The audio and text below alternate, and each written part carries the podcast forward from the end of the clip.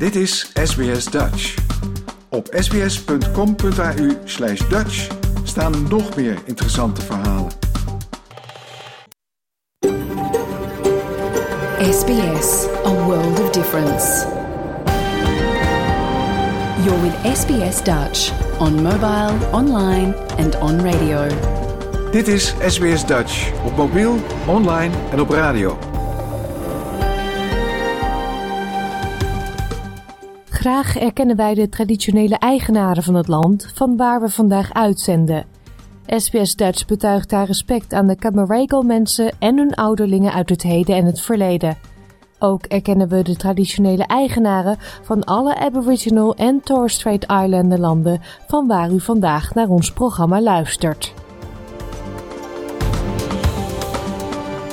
Een hele goede morgen. Mijn naam is Paulien Roesink. Het is woensdag 1 maart, de eerste dag van de herfst. En u luistert naar SBS Dutch, het Nederlandstalige radioprogramma van SBS.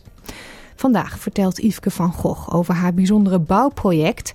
Samen met haar partner Matt bouwt ze in Tasmanië namelijk eigenhandig een houten zeiljacht. Onze verslaggever in Adelaide Malou Helder is op pad geweest met bijenonderzoekster Katja Hogendoorn. En Nicole Holten van de Dutch Stable legt uit wat vis en vasten met elkaar te maken hebben.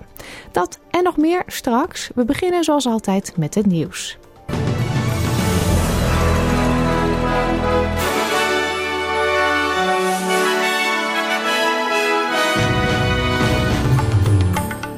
Dit zijn de headlines van het SBS Dutch nieuwsbulletin van woensdag 1 maart. India levert moordverdachten uit. Mogelijk meer rechten voor donorkinderen in Queensland. En drie mannen gearresteerd voor de dood van 64 migranten.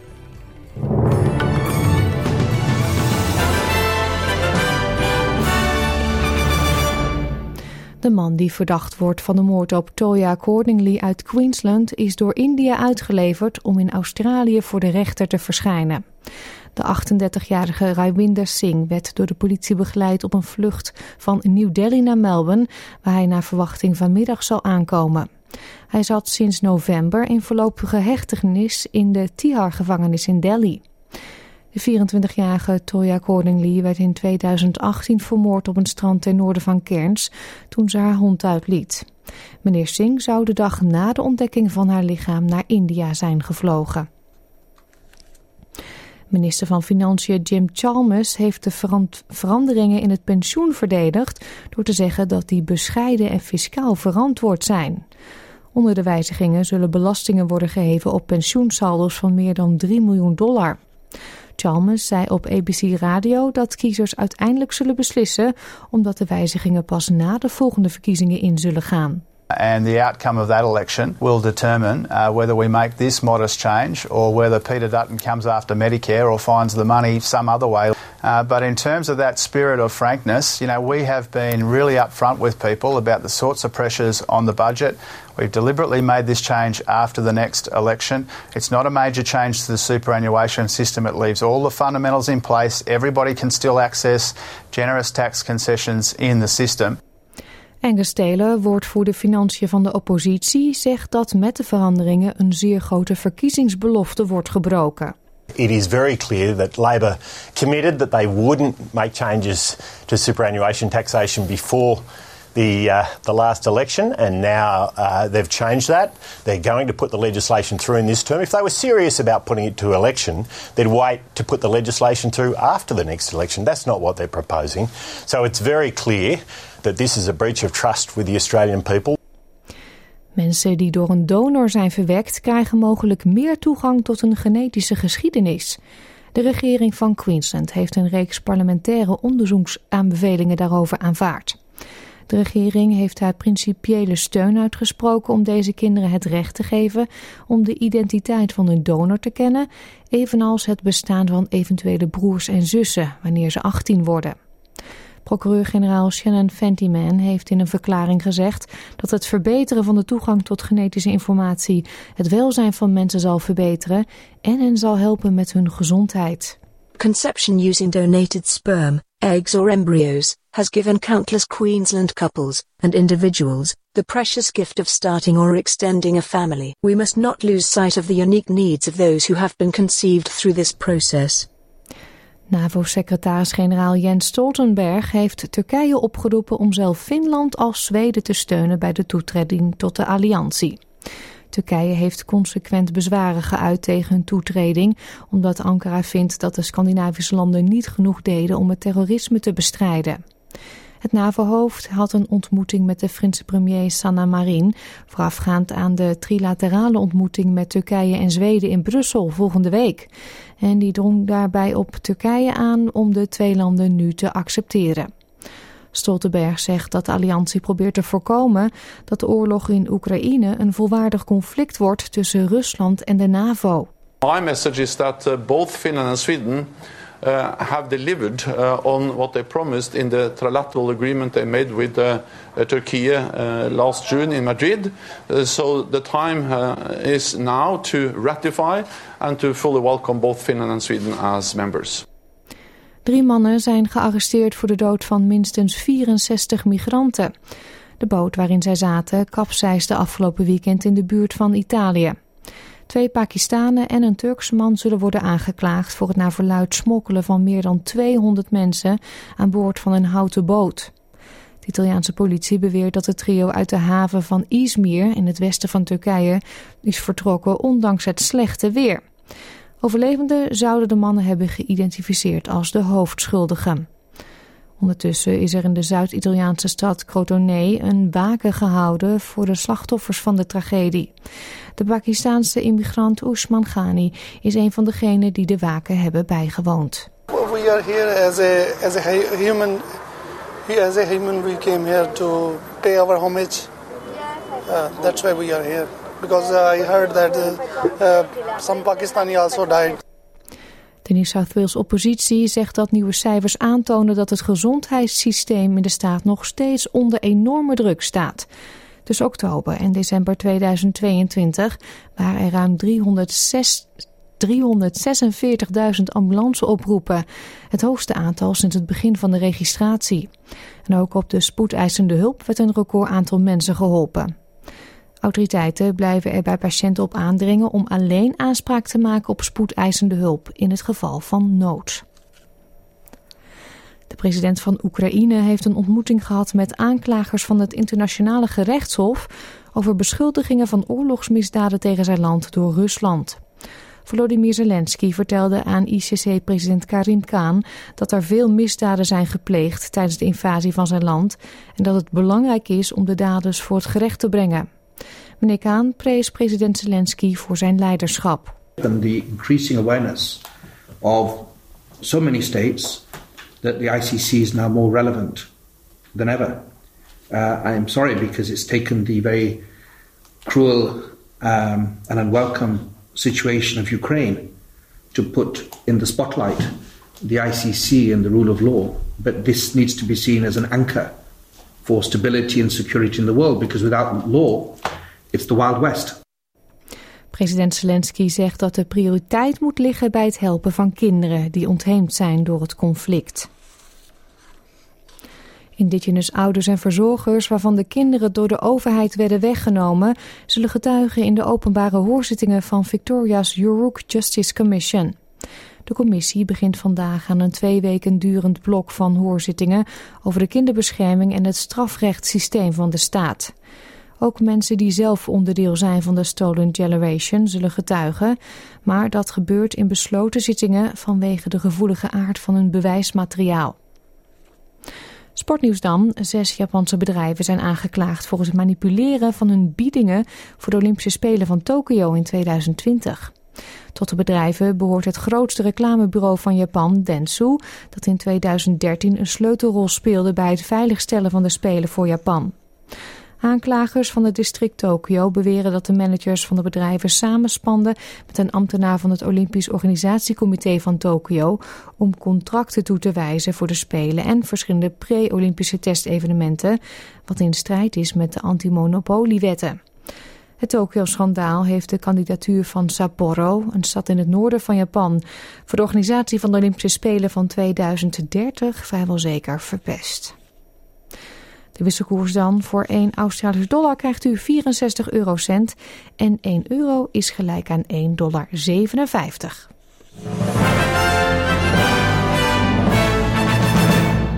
kijken we nog even naar de weersverwachting voor vandaag. In Perth is het zonnig en heet, 37 graden daar. Adelaide bewolkt, 24. In Melbourne en Hobart is het gedeeltelijk bewolkt en het wordt daar maximaal 21 graden. Canberra gedeeltelijk bewolkt, 27. Wollongong kans op een paar buien, 26. Sydney ook kans op een buitje daar, 28. Het is gedeeltelijk bewolkt in Newcastle, 31 graden. In Brisbane schijnt de zon, 33. Het is ook zonnig in Cairns, 32. In Darwin vallen buien en staat een stevige wind, 31. En in Alice Springs is het gedeeltelijk bewolkt en wordt het maximaal 35 graden. Dit was het SBS Dutch News.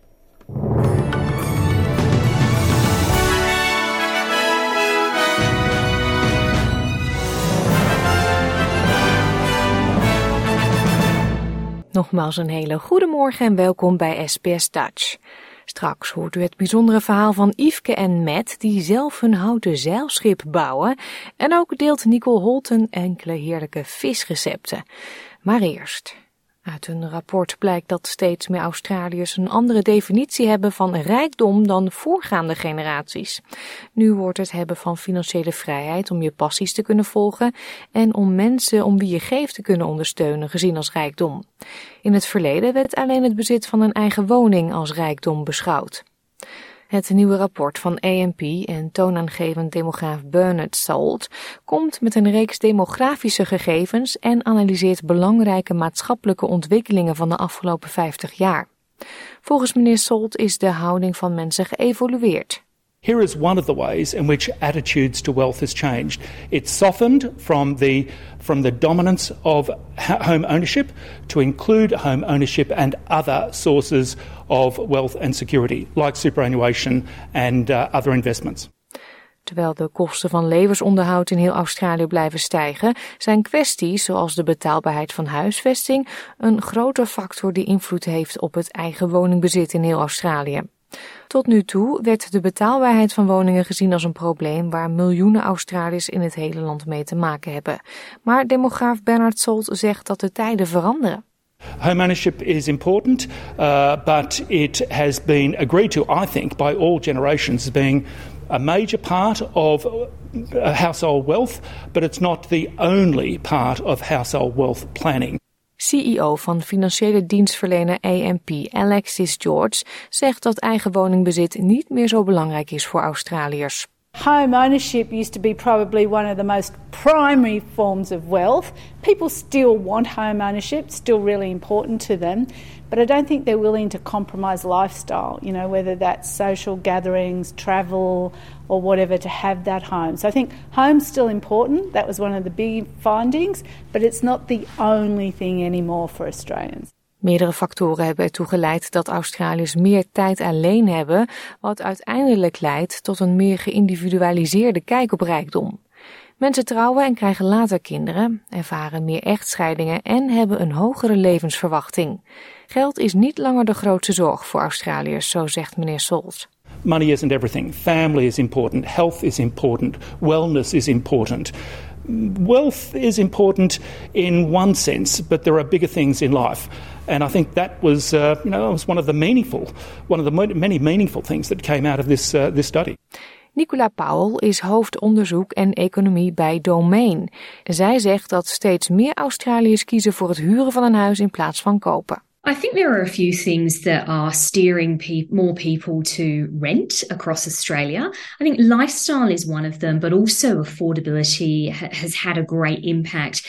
Not only the affordability of taking that first leap into the property market and saving that lump sum deposit, which is the first and biggest hurdle for first home buyers to gain market access. But they're also battling now higher interest rates and, and the higher costs of actually holding debt. So affordability does come in two different ways, not only the affordability of saving that lump sum deposit and gaining access to the market, but the affordability of being able to meet uh, those uh, mortgage repayments. Dit was een verhaal van Eamon Baghdadi voor SBS Nieuws in het Nederlands vertaald door SBS Dutch. Vandaag is er officieel een einde gekomen aan de Australische zomer en dat betekent ook dat het bijna tijd is om de verse appels en peren van de bomen te plukken. Om de hongerige vogels tegen te houden worden er vaak rond deze tijd van het jaar fruitnetten over de bomen gehangen. Maar deze netten zijn niet altijd even goed voor de honingbij. Onze verslaggever Marlou Helder in Adelaide ging langs bij onderzoekster Katja Hogendoorn, die uitlegde waarom deze netten niet altijd even fijn zijn voor de beestjes. Dit is SBS Radio Dutch. Uh, ben uh, begeleider van een aantal studenten die onderzoek doen naar verschillende aspecten, vooral van uh, honingbijen, maar ook van wilde bijen. Er zijn in Australië 1700 soorten wilde bijen, dus er valt wel wat te onderzoeken. En ik doe ook werk aan het ontdekken van nieuwe soorten. Um, er zijn nog heel veel soorten te ontdekken. We zijn op het ogenblik bezig met het beschrijven van 100 nieuwe soorten. Wauw! Ja, dat, wow. Is, dat is niet gering. Nee, en uh, eventjes, ben eventjes benieuwd. Want uh, die 100 nieuwe soorten, binnen hoeveel tijd zijn die ontdekt? Is dat, is dat werk van de afgelopen 50 jaar, 10 jaar? Waar hebben we het over? Nou, dat is een, een mix van dingen. Uh, je gaat ergens naartoe en je vangt wat en je komt iets tegen waarvan je denkt dat is misschien niet beschreven. Dan ga je in de literatuur kijken, dan ga je in de collecties kijken. En dan, uh, dan, dan uh, bedenk je, dan uiteindelijk kom je erop uit dat het een nieuwe soort is. Maar omdat je in die collecties aan het kijken bent, denk je: hé, hey, dat is gek dat, dat is ook niet beschreven. Dat hoort hier wel bij, maar het is toch weer anders. En dus je ontdekt soorten die in de collectie staan en niet gedetermineerd zijn. En je ontdekt soorten buiten. Het lijkt me heel spannend werk. het, is, het lijkt heel spannend, maar het is een beetje science surf als het, komt, als het komt bij het beschrijven van die soorten. Afgezien daarvan doe ik onderzoek naar bestuiving van gewassen. Mm-hmm. En dat heeft ook verschillende aspecten. Eén is bijvoorbeeld. Um, wat, wat je in het hele land ziet hier is dat appels en bessen en uh, peer en kersen steeds meer onder netten verbouwd worden. Mm-hmm. Omdat we grote hagelstormen hebben. En omdat de vogels nogal opdringerig aan het worden ja, zijn wat dat ja, betreft. Ja. Dus um, dat, dat heeft consequenties voor de bestuiving. Als, je die, als die netten permanent zijn, dan functioneren die honingbijen die dat moeten bestuiven niet zo goed. En waar we naar aan het kijken Is dat zijn, omdat ze er niet goed bij kunnen? Of?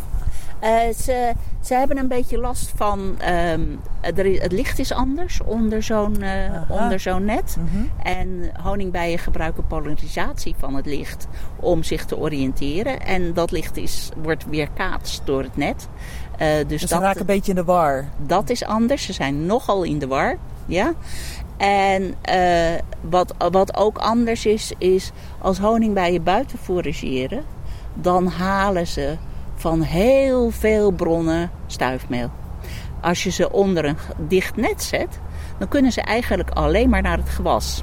En dat heeft consequenties voor hun gezondheid. Het is alsof wij alleen maar champignons zouden eten een poos van ja, ons leven. Ze moeten een beetje gevarieerde dieet Ze moeten hebben. een beetje gevarieerd dieet hebben. Dus ja. maak je die netten nou open. Dat kan je doen. Dat heeft consequenties voor je bestuiving onder dat net. Want uh, ze gaan naar buiten. Veel ervan gaan naar buiten. Doe je ze dicht, dan heeft het consequenties voor de gezondheid van de bijen. En hoe je dat afweegt, hoe de... Hoe de hoe wat de, is de gulden middenweg? Wat, wat is de gulden middenweg? Doe je het dicht, betaal je je imker wat meer. Ja. Uh, doe je ze open, nou dan heb je meer bijen nodig. Dus betaal je je imker ook meer. ja, dat lijkt me een lastige uh, overweging. Dat is een lastige overweging. Zeker voor uh, dat soort gewassen als appel en peer. Die eigenlijk nogal marginaal zijn. Want, want de, daar wordt eigenlijk als een appel niet prachtig rond is en het juiste formaat heeft, dan, dan, dan is, wordt er al niet meer. Um, het is een uh, beetje winderig hier, maar we, we ploeteren er doorheen. maar uh, dan, dan kan je er niet zoveel geld voor vragen, eigenlijk. Je bent ook nog bezig met uh, onderzoek naar een hele speciale bij op dit moment, hè? Ja. Uh, die heet in het Engels de Green Carpenter Bee of de groene houtbij. Het is dus de groep waarin ik origineel specialiseerde. Mm-hmm. Er zijn iets van zes soorten in Australië en uh, 350 over de wereld of zoiets. Ehm, en de groene houtbij is uitgestorven in Zuid-Australië en Victoria, maar komt nog voor rond Sydney en op Kangaroo-eiland. Maar op Kangaroo-eiland weten we niet meer zeker, want het is afgebrand in 2020. En daarna is die bij nog gezien in 2020 en toen niet meer. En dus wij gaan regelmatig terug om te kijken of we die bij nog kunnen vinden of die het redt. Want dat is helemaal niet zeker. Nou ben ik pas weer geweest. En uh, we hebben eigenlijk geen spoor meer van die bij gevonden. Wel oude nesten die vroeger gebruikt zijn. Maar die zijn allemaal een beetje afgetakeld. En, uh, en, en ja, het, het beest is sinds 2020 niet meer gezien. Dus dat is wel een, dus, een en beetje... Het is een vrij grote bij, of niet? Ja hoor, hij is groter dan een honingbij. Uh, hij is prachtig metaalgroen. Hmm. Um, het is echt een markante, markante bij. En uh, hij is niet uitgestorven dan in Australië. Maar het is wel, weet je, uitsterven gaat niet in één klap. Uitsterven gaat um, ja, Staps, stapsgewijs. Ja, stapsgewijs. Ja. En dit zou dan weer zo'n situatie zijn. En we weten van Victoria, daar kwam hij voor in de Grampians. Is hij voor het laatst gezien in 1939. En uh, na een brand daar, in 1939, is hij niet meer gezien. Ja. Dus het ziet er niet goed uit? Nee, dan kan je overwegen om twee dingen te doen. Je kan kijken of je dat beest kunt herintroduceren, misschien. Aan de andere kant, je weet niet hoe het gaat met toekomstige branden en dat soort dingen. En, en uh, je wilt ook van uh, de natuur geen, geen dierentuin maken. Dus dat zijn allemaal overwegingen. Ja. ja. Nou, als er nou Nederlandse luisteraars wonen op Kangaroo Island, zij horen uh, dit verhaal. Kunnen zij jou een handje helpen hiermee? Kunnen zij, hoe kunnen zij meer informatie opzoeken over deze bij? Nou, ze kunnen um, naar een, uh, de website van een organisatie gaan. Die heet de Ween Bee Foundation. En daar is informatie over de Green Carpenter Bee. En dan kunnen ze kijken naar hoe een nest eruit ziet. Ze nestelen in uh, de staken van de, de oude bloemstaken van, uh, van grass trees. En, uh, en ja, je kunt er wat, wat checken om te kijken of je een, een mooie, heel mooi rond gat ergens erin ziet. En als je dat vindt, dan kan het een nest zijn.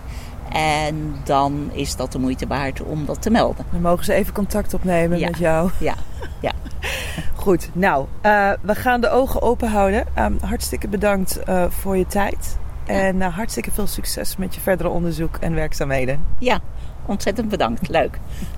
We horen onze verslaggever Malou Helder in gesprek met bijenonderzoekster Katja Hogendoorn. De 29-jarige Yveske van Gogh en haar partner Matt Morris bouwen in een grote schuur in de Tasmaanse Glen Huon eigenhandig een houten zeiljacht. De bouw ging in 2019 van start en is nu net over de helft. Het doel is om met dit schip uiteindelijk de wereld over te varen. We belden met Yveske om te praten over haar liefde voor zeilen en houten boten en om te horen wat hun geheim is om dit samen dit langlopende project te doorstaan. Jouw gemeenschap, jouw gesprek, SBS Dutch. Yveske, waar komt jouw fascinatie voor houten schepen vandaan? En dan ook nog in zo'n mate dat je denkt, ik ga er zelf in bouwen. Um, ja, dat is een goede vraag. ik ben begonnen met varen op tollships in Nederland vanaf mijn achttiende. En toen ik in die wereld van varen en zeilen terecht kwam, ja, dan ga je toch veel om je heen kijken naar andere boten en schepen en de, de levensstijl die daarbij hoort. En um, ja, toen begon er een soort van passie voor, voor houten schepen, de traditionele zeilschepen. Um, dus het is allemaal begonnen op een boot. Ja, de Europa? Ja, ik ben begonnen op de Wilde Zwan. Dat is een Fries uh, schip. En daarna heb ik op de Tekla gevaren. En uh, na de Tekla inderdaad op de Bark Europa. Hmm. Ja, maar je, je komt al wel terecht op een schip. Daar kiest niet iedereen zomaar voor. Wat deed je op die schepen? Ik werkte als sociaal werker in Eindhoven had helemaal niks te maken met schepen of, en natuurlijk best wel ver weg van de zee. Maar mijn broer die vaarde op schepen, die ging naar de zeevaartschool in Rotterdam. En die kwam via via terecht op de Wilde Swan op een zeilschip. En die vertelde me de grootste verhalen over hoe, hoe ontzettend leuk dat was. En uh, op een gegeven moment kreeg ik de kans om een reis mee te varen vanaf de Caribbean terug naar Nederland. Um, als bemanning. En uh, dan begeleid je studenten van, van middelbare scholen, die komen dan aan boord. Om op, aan boord op school te zijn, zeg maar. Um, en dat deed ik voor zes weken en ik kwam aan op de Azoren. En daar belde ik mijn ouders op en ik zei van nou, ik denk dat ik mijn baan moet opzeggen en mijn appartement moet opzeggen en mijn auto moet verkopen, want ik wil hier blijven. Dus toen uh, ben ik blijven hangen en heb ik al een aantal cursussen gedaan. En dan vaar je inderdaad als matroos op een zeilschip. Ja, en je hebt ook de zeevaartschool gedaan in Enkhuizen. Uh, ja. Is het daar waar je met tegenkwam? Uh, met kwam ik tegen op de Europa. Dus daar wij, wij werkten samen. En um, daarna ben ik inderdaad naar Enkhuizen gegaan, de zeevaartschool. Voor een officiersopleiding daar. Dus ik heb daar de tweejarige opleiding gedaan. En Matt heeft uiteindelijk daar ook op school gezeten. Ja, Matt is van Tessie. Een echte Aussie bloke. Uh, jullie vonden elkaar in de liefde voor schepen. Um, en hadden allebei dezelfde droom. En wat was die droom? Uh, bijna dezelfde droom. Um, de droom was een eigen boot. Dus die kwam inderdaad heel erg overeen. Die, mijn droom was het varende leven waar je zelf kan bepalen waar je heen gaat. Ik had toen ik tegen die tijd zoveel gevaren um, op het soort van op het programma van anderen met gasten waar je zelf niet zo goed kan kiezen waar je heen gaat en hoe lang je ergens blijft. En ik wilde zo graag gewoon mijn eigen plan trekken op mijn eigen boot. En Matty wilde heel graag, van kind aan heeft hij heel, een droom gehad om zelf een boot te bouwen. Dus we hebben die droom uiteindelijk kunnen combineren. En de afspraak was, laten we onze eigen boot bouwen en dan uh, daarna gaan we varen. Ja, laten bouwen, dat uh, is er niet van gekomen. Want jullie zijn van Nederland verhuisd naar Tasmanië om daar jullie eigen boot te bouwen. Precies. Ja, de, we, waren, we hebben wel wat rondgekeken in Nederland, want we hebben natuurlijk in Nederland fantastische tradities en de, de kennis die is er in overvloed in onze zeevarende gemeenschap. Um, maar wij kwamen een beetje uit op het feit dat er in Nederland natuurlijk wat minder, minder ruimte is. En tegen die tijd had Matt een jaar of vier bij mij gewoond in Rotterdam. En voor hem werd de, de stad toch wat te druk, eh, de drukte in Nederland. En um, hij verlangde weer heel erg terug naar zijn thuisland en, en de bush hier in Tasmanië. Dus we zijn hier gaan kijken in 2017 of we hier zouden kunnen bouwen. En uiteindelijk zijn we in 2019 verhuisd. En hebben we hier een schuur gevonden waar we een plek konden huren. En zijn we maar gewoon begonnen met bouwen. Maar gewoon begonnen. En, en wat wordt het? De mensen die luisteren, kan je omschrijven wat jullie aan het bouwen zijn? Ja, we zijn een zeilschip aan het bouwen. Een houten zeilschip um, van ongeveer 12 meter. Dus toch best een, een medium groot jacht. Um, we bouwen uit hout, omdat we ons daar het meest comfortabel bij voelden. En we bouwen een zeilschip met één mast. Groot genoeg om op te wonen. Sterk genoeg om soort van de hele wereld mee over te varen. En nog steeds uh, een traditioneel ontwerpschip, omdat, we daar toch, omdat ons hart daar toch bij ligt. Ja, en is dat dan jullie eigen ontwerp? Um, nee, we hebben het ontwerp gekocht. We hebben ontzettend gezocht naar. Het is waarschijnlijk een beetje hetzelfde als je eigen huis bouwen. Je, je, ja, je weegt van allerlei dingen tegen elkaar af. En we zijn uitgekomen bij een ontwerp van een Canadese architect. Paul Gardside heet hij.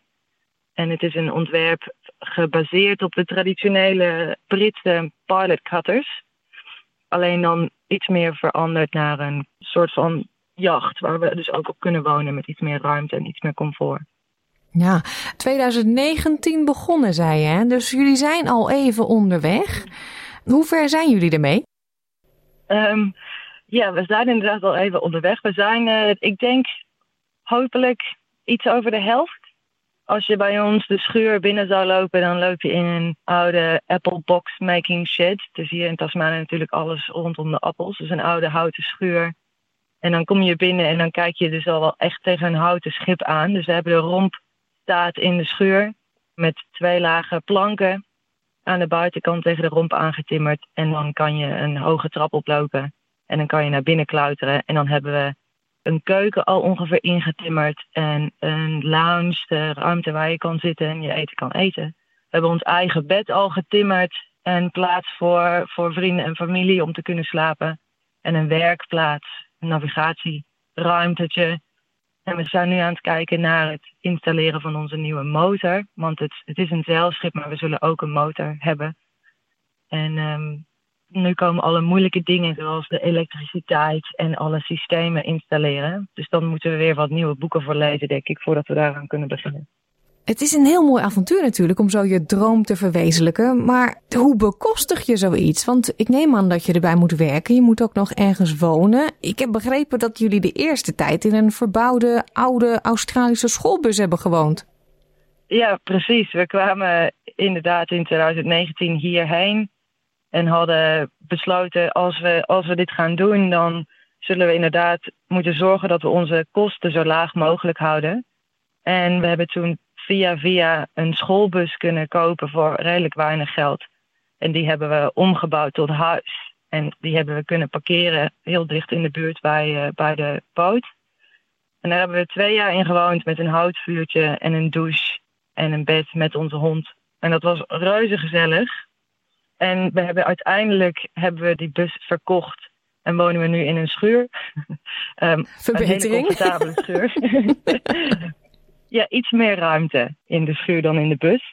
Maar het is inderdaad een soort van compromis elke keer over hoe dat je het voor elkaar kan krijgen om zo'n project als dit te bekostigen. Want zoals je al zei, het is uh, niet per se een, een hele slimme keuze.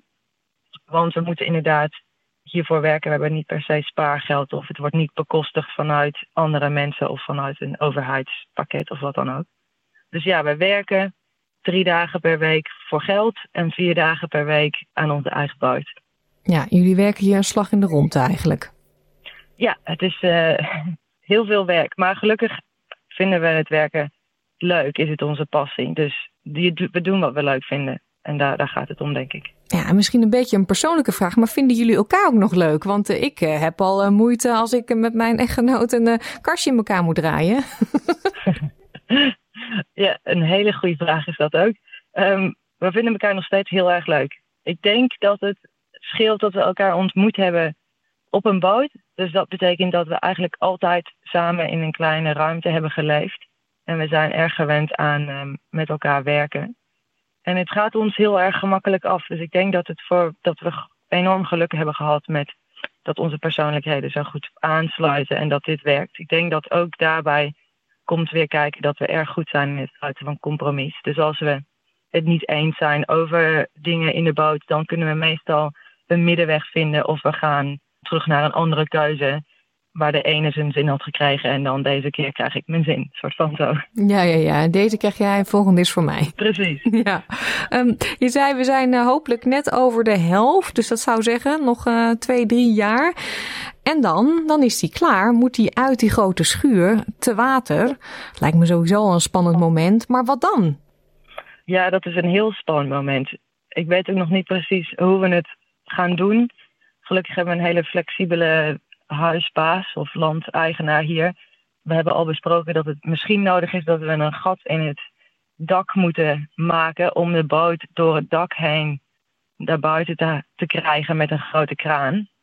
Um, omdat hij niet door de deur past. Oh jee. Maar, en dan inderdaad op een vrachtwagen en dan naar het water. En dan wordt het enorm spannend als je het schip dan daadwerkelijk ter water laat. En um, ja, we hebben gelukkig veel mensen om ons heen hier die ervaring hebben met dit soort dingen, met grote projecten. En ook wel veel gesproken met, met andere mensen die hun eigen boot gebouwd hebben. En we krijgen voornamelijk de tip dat het een enorme soort van decompressiemoment is waar je je schip ter water gaat en je hebt jarenlang in een routine gewerkt met één doel. En als het dan in het water ligt, dan val je een soort van in een moment waar je niet meer zo goed weet wat je met jezelf aan moet. Dus we zijn ons daarop voorbereid.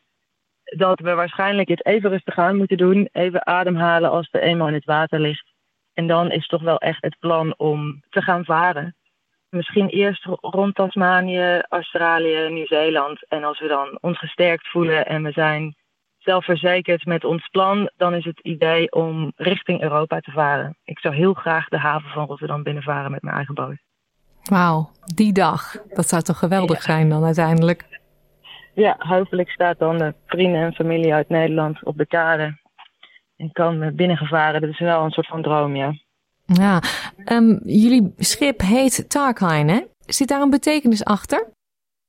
Um, ja, we hebben gekozen voor de naam Tarkine. Dat is de, de noordwestern regio hier in Tasmanië. Het is een enorm natuurgebied met oeroude regenwouden en enorm woeste stranden. En het is een heel ruig, onaangetast gebied. En we hebben die naam gekozen omdat we daar zijn gaan kamperen. En we waren enorm onder de indruk van waar we waren. En we leerden daar dat de mensen die daar ooit woonden, hadden de, de, die regio zelf de naam Tarkine gegeven. Zij waren de Tarkine people. En het heet, de, de soort van vertaling voor Tarkine, het betekent belonging to. En wij vonden dat een toepasselijke naam, omdat ons schip ook in zekere zin altijd soort van hier thuis hoort en van het land is. Van alle mensen die ons geholpen hebben met adviezen en helpende handen. En ze hoort hier toch thuis, is compleet gebouwd van Tasmaans hout. Dus het is um, een onderdeel van Tasmanië. Voor mensen die nieuwsgierig zijn, uh, we zetten wat foto's op onze website www.sbs.com.au Dutch en ook een linkje naar jullie eigen YouTube kanaal. Dan kunnen mensen ook jullie uh, live in actie zien en de ontwikkelingen volgen. Dat zou hartstikke leuk zijn. Ja, je kan ons inderdaad volgen op YouTube. We proberen elke twee weken een filmpje te publiceren. Het was in eerste instantie voornamelijk voor mijn opa en oma in Nederland. Die uh, waren zo nieuwsgierig en die, wilden ik graag op de hoogte houden. En het is toch een beetje uitgegroeid naar iets um, wat, wat blijkbaar andere mensen ook leuk vinden om te kijken. Um, dus ja, je ziet in die filmpjes ons aan onze boot werken. En um, we vertellen wat dingen en we proberen wat dingetjes uit te leggen. Maar we zijn ook ons erg bewust van, van het feit dat wij toch wel echt amateur bootbuilders zijn. Dus we, je kan met ons meegaan op onze ontdekkingsreis van hoe, hoe, hoe moet het nou verder en wat zijn we eigenlijk aan het doen. Ja, ik uh, wens jullie heel veel succes nog. Uh, laten we het positief bekijken. De helft is uh, achter de rug. Nog even doorbikkelen. En ik blijf jullie volgen, want ik wil natuurlijk heel graag uiteindelijk bij dat moment zijn als hij te water gaat, Tarkine. Ja, dat zou toch fantastisch zijn. We hopen inderdaad. Um, we hebben wat, wat contacten met het Australian Wooden Boat Festival, dat elke twee jaar in Hobart is. En die um, zijn ons ook een beetje aan het pushen, want die zouden het heel leuk vinden als we tijdens of vlak voor of vlak na het festival te water zouden kunnen. En dat we er een beetje een festiviteit van kunnen maken. Dus misschien 2025.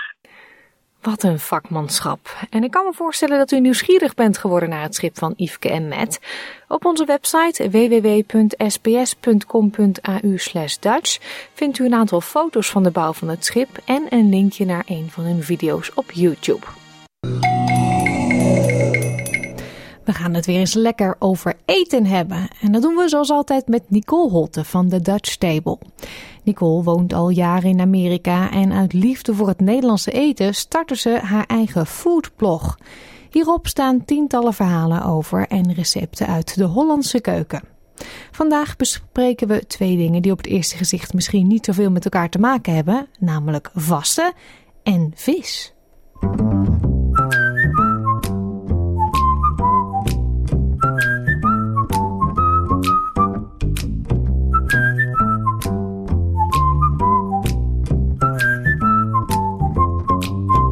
Nicole, wat hebben vis en vasten met elkaar te maken? Vis en vasten hebben alles met elkaar te maken. Als je een beetje de carnaval gewend bent of als je het viert, dan weet je dat meteen op als woensdag komt er geen vlees meer in huis, tenminste officieel dan. En dan begint de 40 dagen vastenperiode, tenminste bij ons in Limburg, begint dan met haringhappen. Dat betekent dus dat je nog met confetti in je haar en in je carnavalspak nog één keer voor de laatste keer naar de kroeg gaat. Maar dan komt er geen vlees of niks meer aan te passen. Dan is het echt haringhappen. Dus het begin van de vaste periode. En dan, uh, dan begint het vis eten. Normaal gesproken alleen op vrijdag, zoals het ook vroeger in de katholieke huishoudens betaamde. Ehm, geen vlees, geen eieren, eigenlijk helemaal geen dierlijke producten. Behalve vis. Oh. En dat is een beetje vreemd als je daar zo aan denkt. Want dan denk je van, nou, waarom is een vis dan geen dier? Tenminste, wordt dat dan niet zo beschouwd. En dat is omdat de vis geassocieerd wordt met Christus. Dus het visteken wordt geassocieerd met Christus. Het is geen vlees. En de gedachte was destijds dat vlees ook lusten opwekte. Nou, daar onthoud je natuurlijk dan ook van in die 40 dagen tot, uh, tot Pasen. Dus vis nog wel. Maar wat krijg je dan? Op een gegeven moment heb je natuurlijk je neus vol van de vis. En mensen gingen kijken naar andere producten die ze eventueel wel konden eten en wat dan nog wel goedgekeurd werd door de kerk.